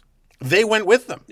And if you if people had listened to people like you, you know, or people like Yuval or Ramesh or whoever, 15 years ago, maybe things wouldn't have gotten to the point where people would be willing to take this sort of hail mary on on Trumpism because their actual needs would have been addressed responsibly. Yeah. But no, no, arg- no argument there. And, and you know, we talked years ago. I remember you were talking about National Review, and then some of these voices that were coming out, like Mark Levin, and it was this very shrill. Um, again, you know, you're either you're on you're on the on with Reagan or you're not.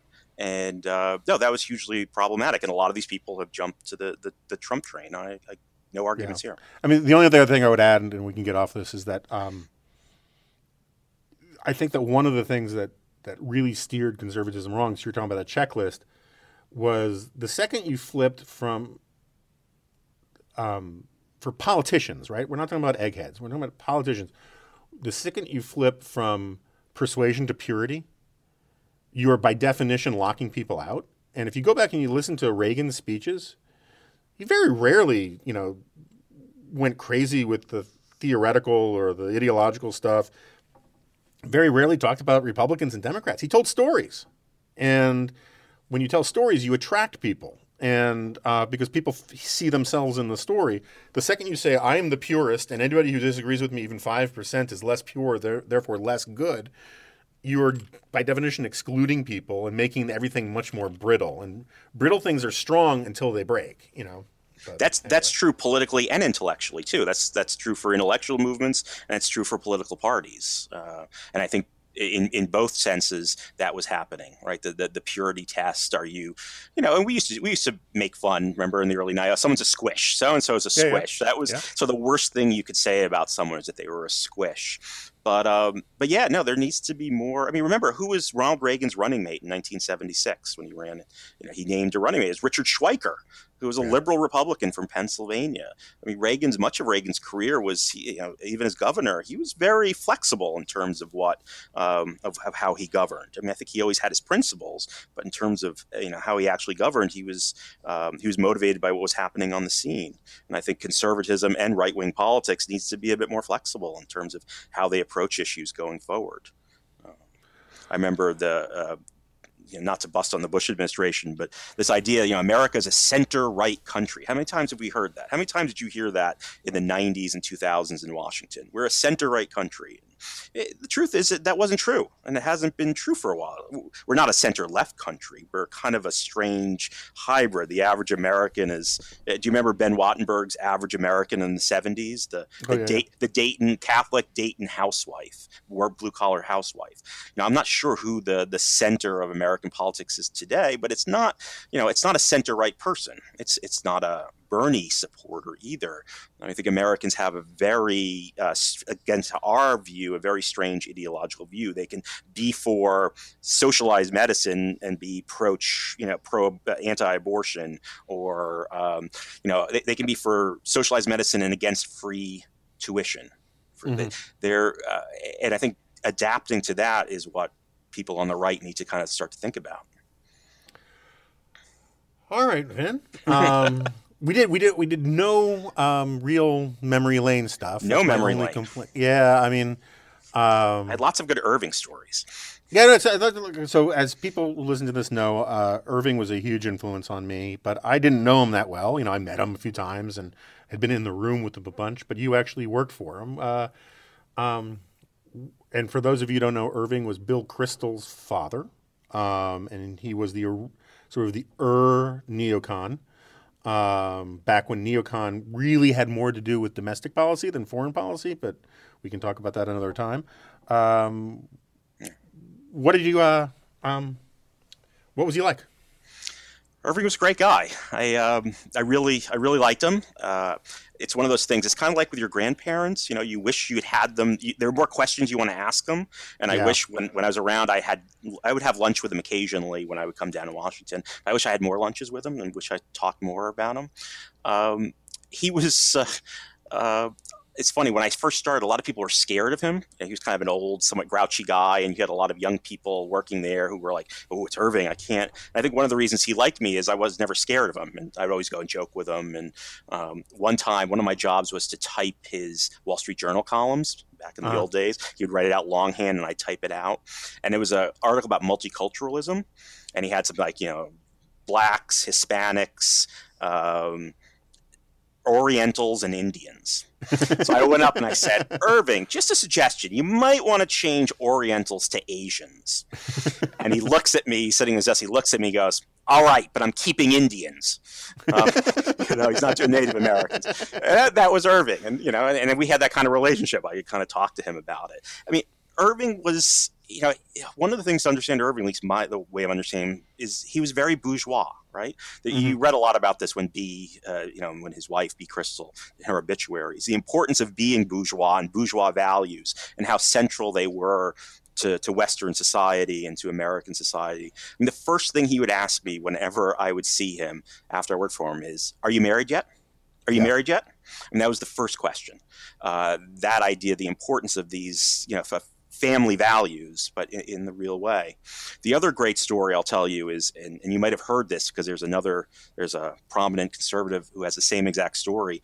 I am. I wear in the summertime. I usually dress in shorts. I dress pretty casually, especially in DC. And I would come up to AEI, visit Jonah, and one day I'm I'm waiting for the elevator at AEI. The elevator door opens, and there's Irving. He looks at me. He looks down at my shorts. He looks up at me. He shakes his head. He doesn't say a word, and he walks on.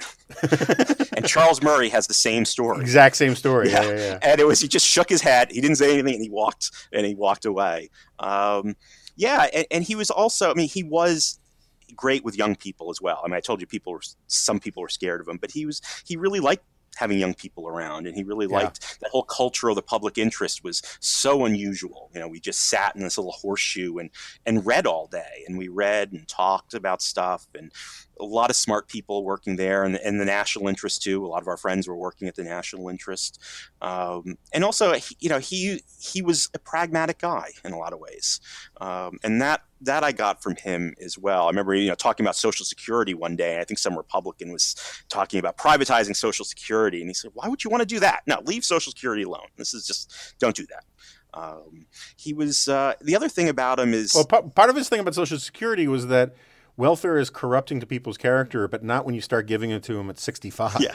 Right? but it was very practical, you know. I mean, it was not an ideological argument about about that about that issue, and it's you know it's also about what happens when you what would happen if you took Social Security away. You know, what would that what effect would that have on society? And I think that would have a disruptive uh, effect. He was um, he was very bourgeois. The other thing is, you know, he moved, moved from left to right, but he kind of didn't change very much. And I, I, I talked to Bill about this once, and he said that was exactly right. He says Irving didn't change as a person, and, and a lot of his ideas didn't. You know, his personality and the way he looked at the world didn't change.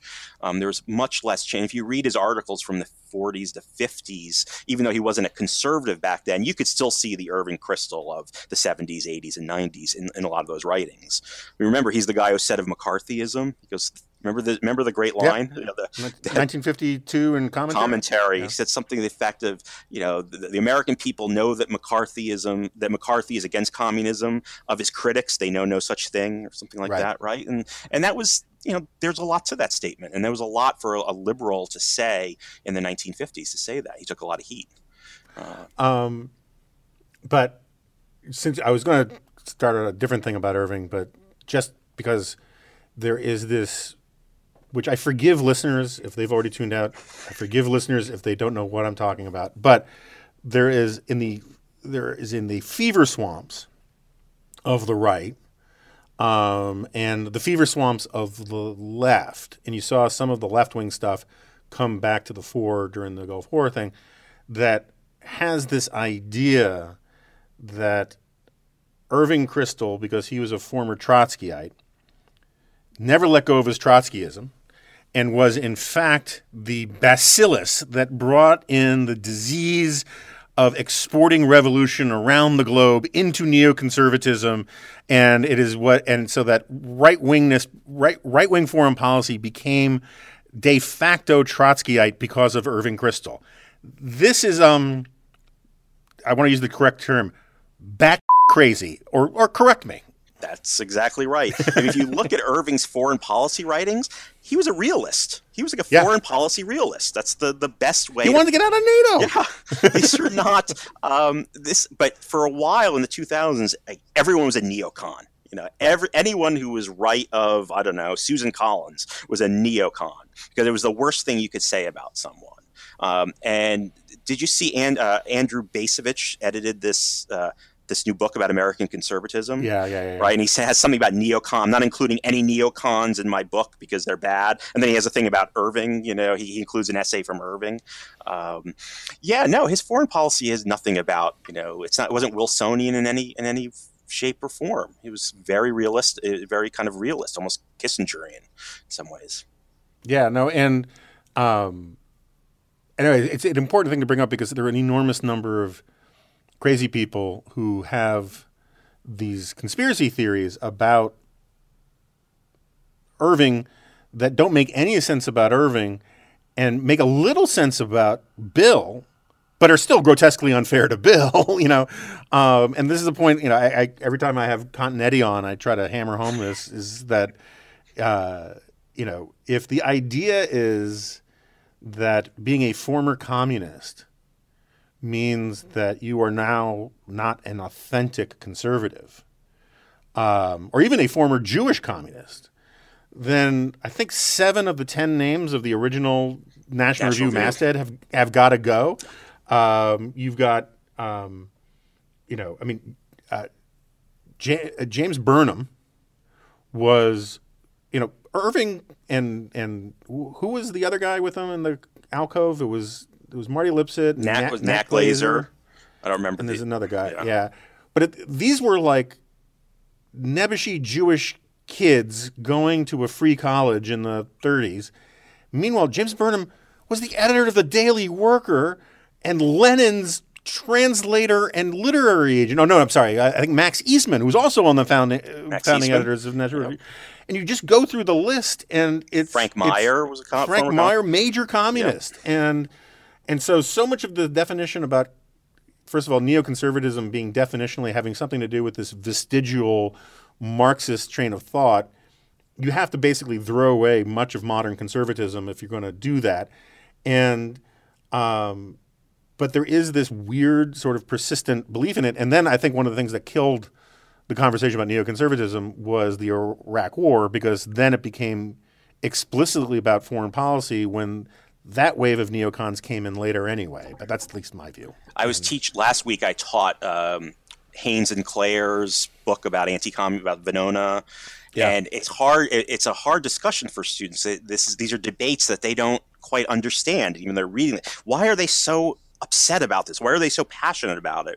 And I told them, you know, I said a, a lot of these conservatives, you know, migrated from the left, and they knew communists. They knew about Right. communism. So when they came Whittaker Chambers.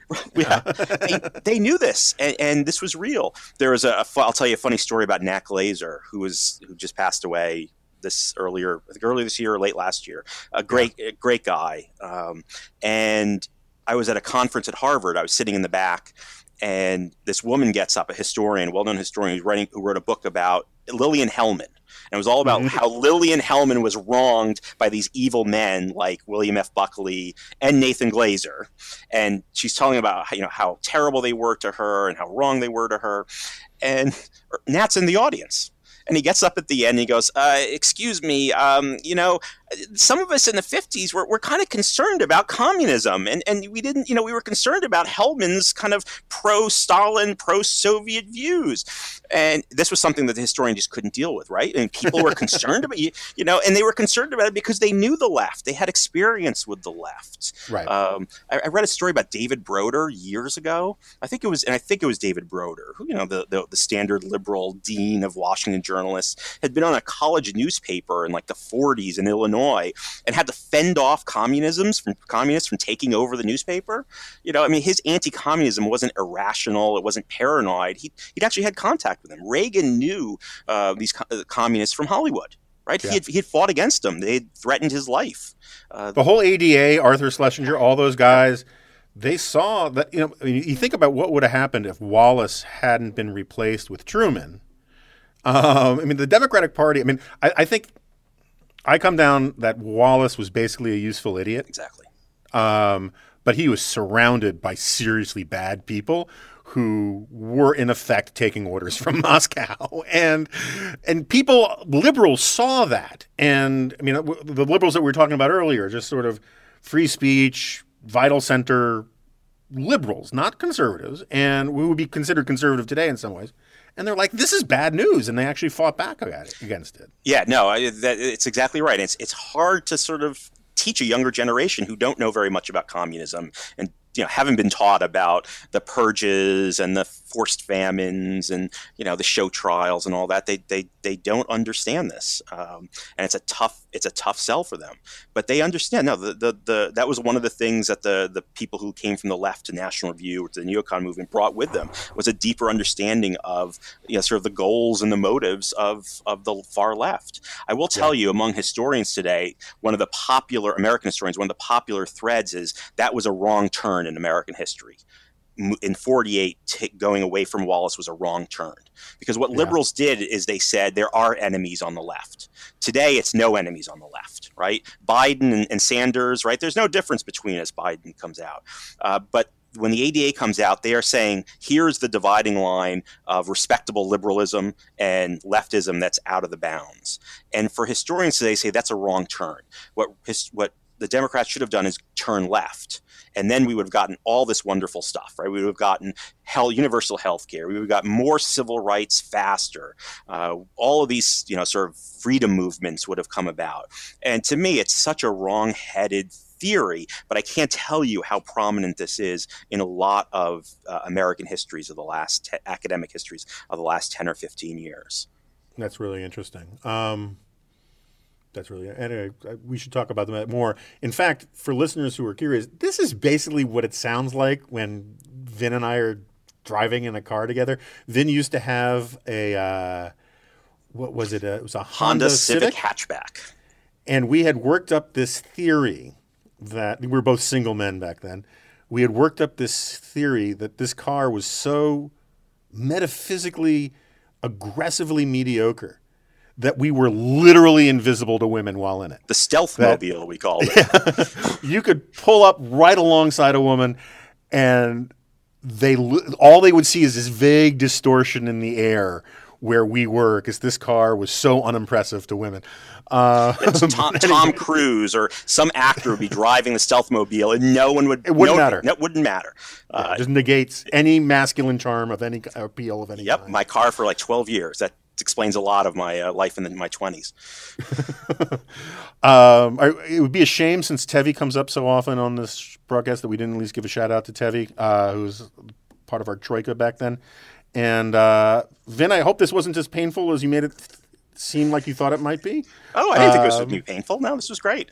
and uh, hope to have you back on. I'd like to talk more about so uh, future episodes. We didn't get to get around to the new New Deal stuff, which we had talked about talking about. And um, since you're doing the book about Catholicism or Catholic American history, I really want to talk about uh, Father Ryan and um, and Father Coughlin in relationship to Social FDR and justice. and, know, like, yeah, no, that's great. I'd love love to be back on anytime. All right, all right man. Uh, ladies and gentlemen, it's Vin Cannato. You can come to the uh, show notes to find links to all of his books. You should buy them. And um, uh, Vin, thanks for coming on. Okay, so uh, Vin has left the chat room, I guess we say now. And um, uh, I hope people enjoyed listening to me and Vin talk. Uh, I like talking to Vin. Vin knows a lot of things. Uh, Vin is a very big resource for me in the past for stuff to read and to chew over because he sees things slightly different than me, but it's all a good and lasting friendship, and he's smart.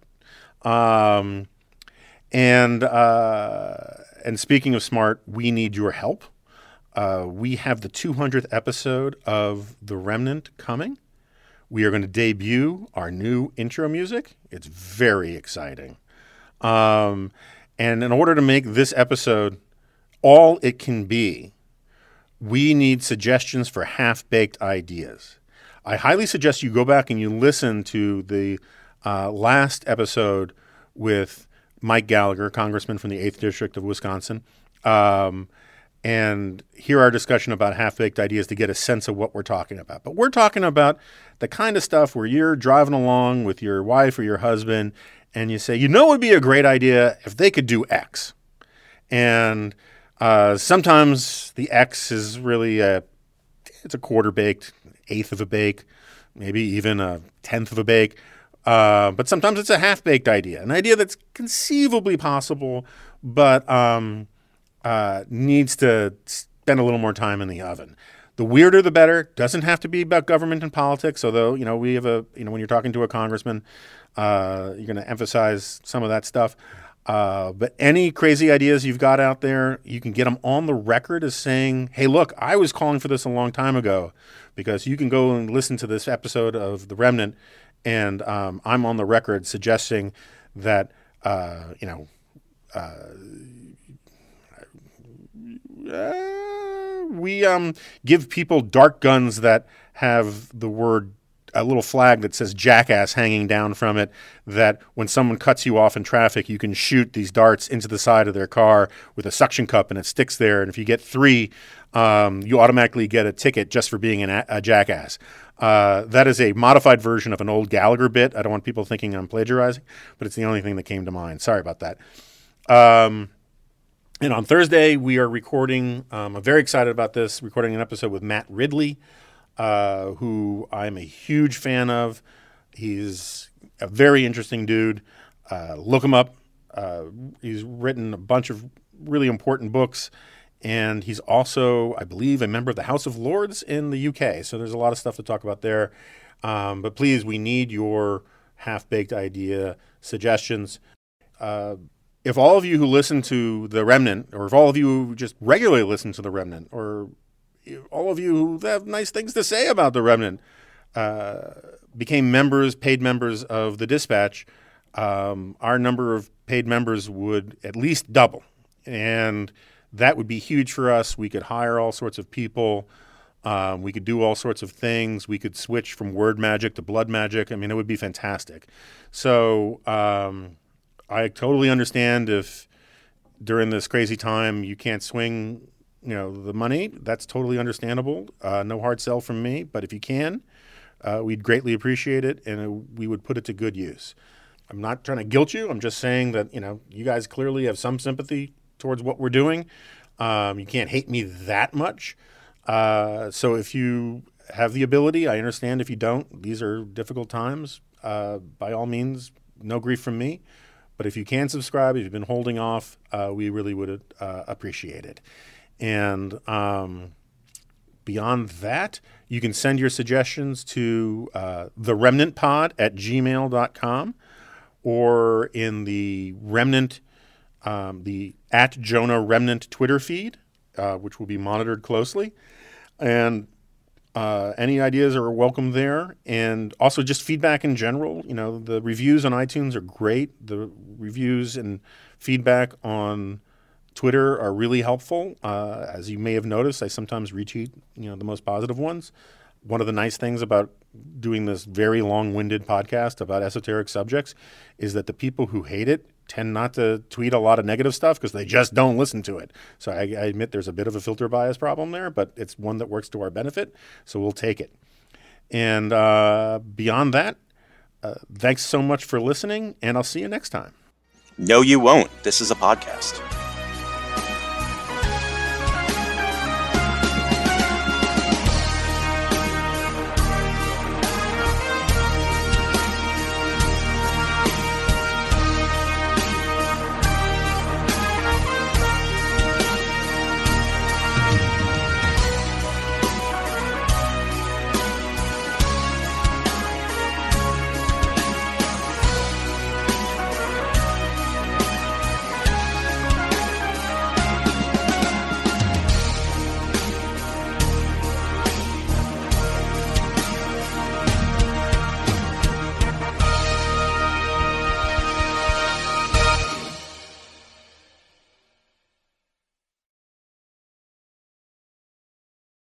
Um, so our, uh, sorry, something's shaking on my table here. We'll cut that out, right, Nick? Um,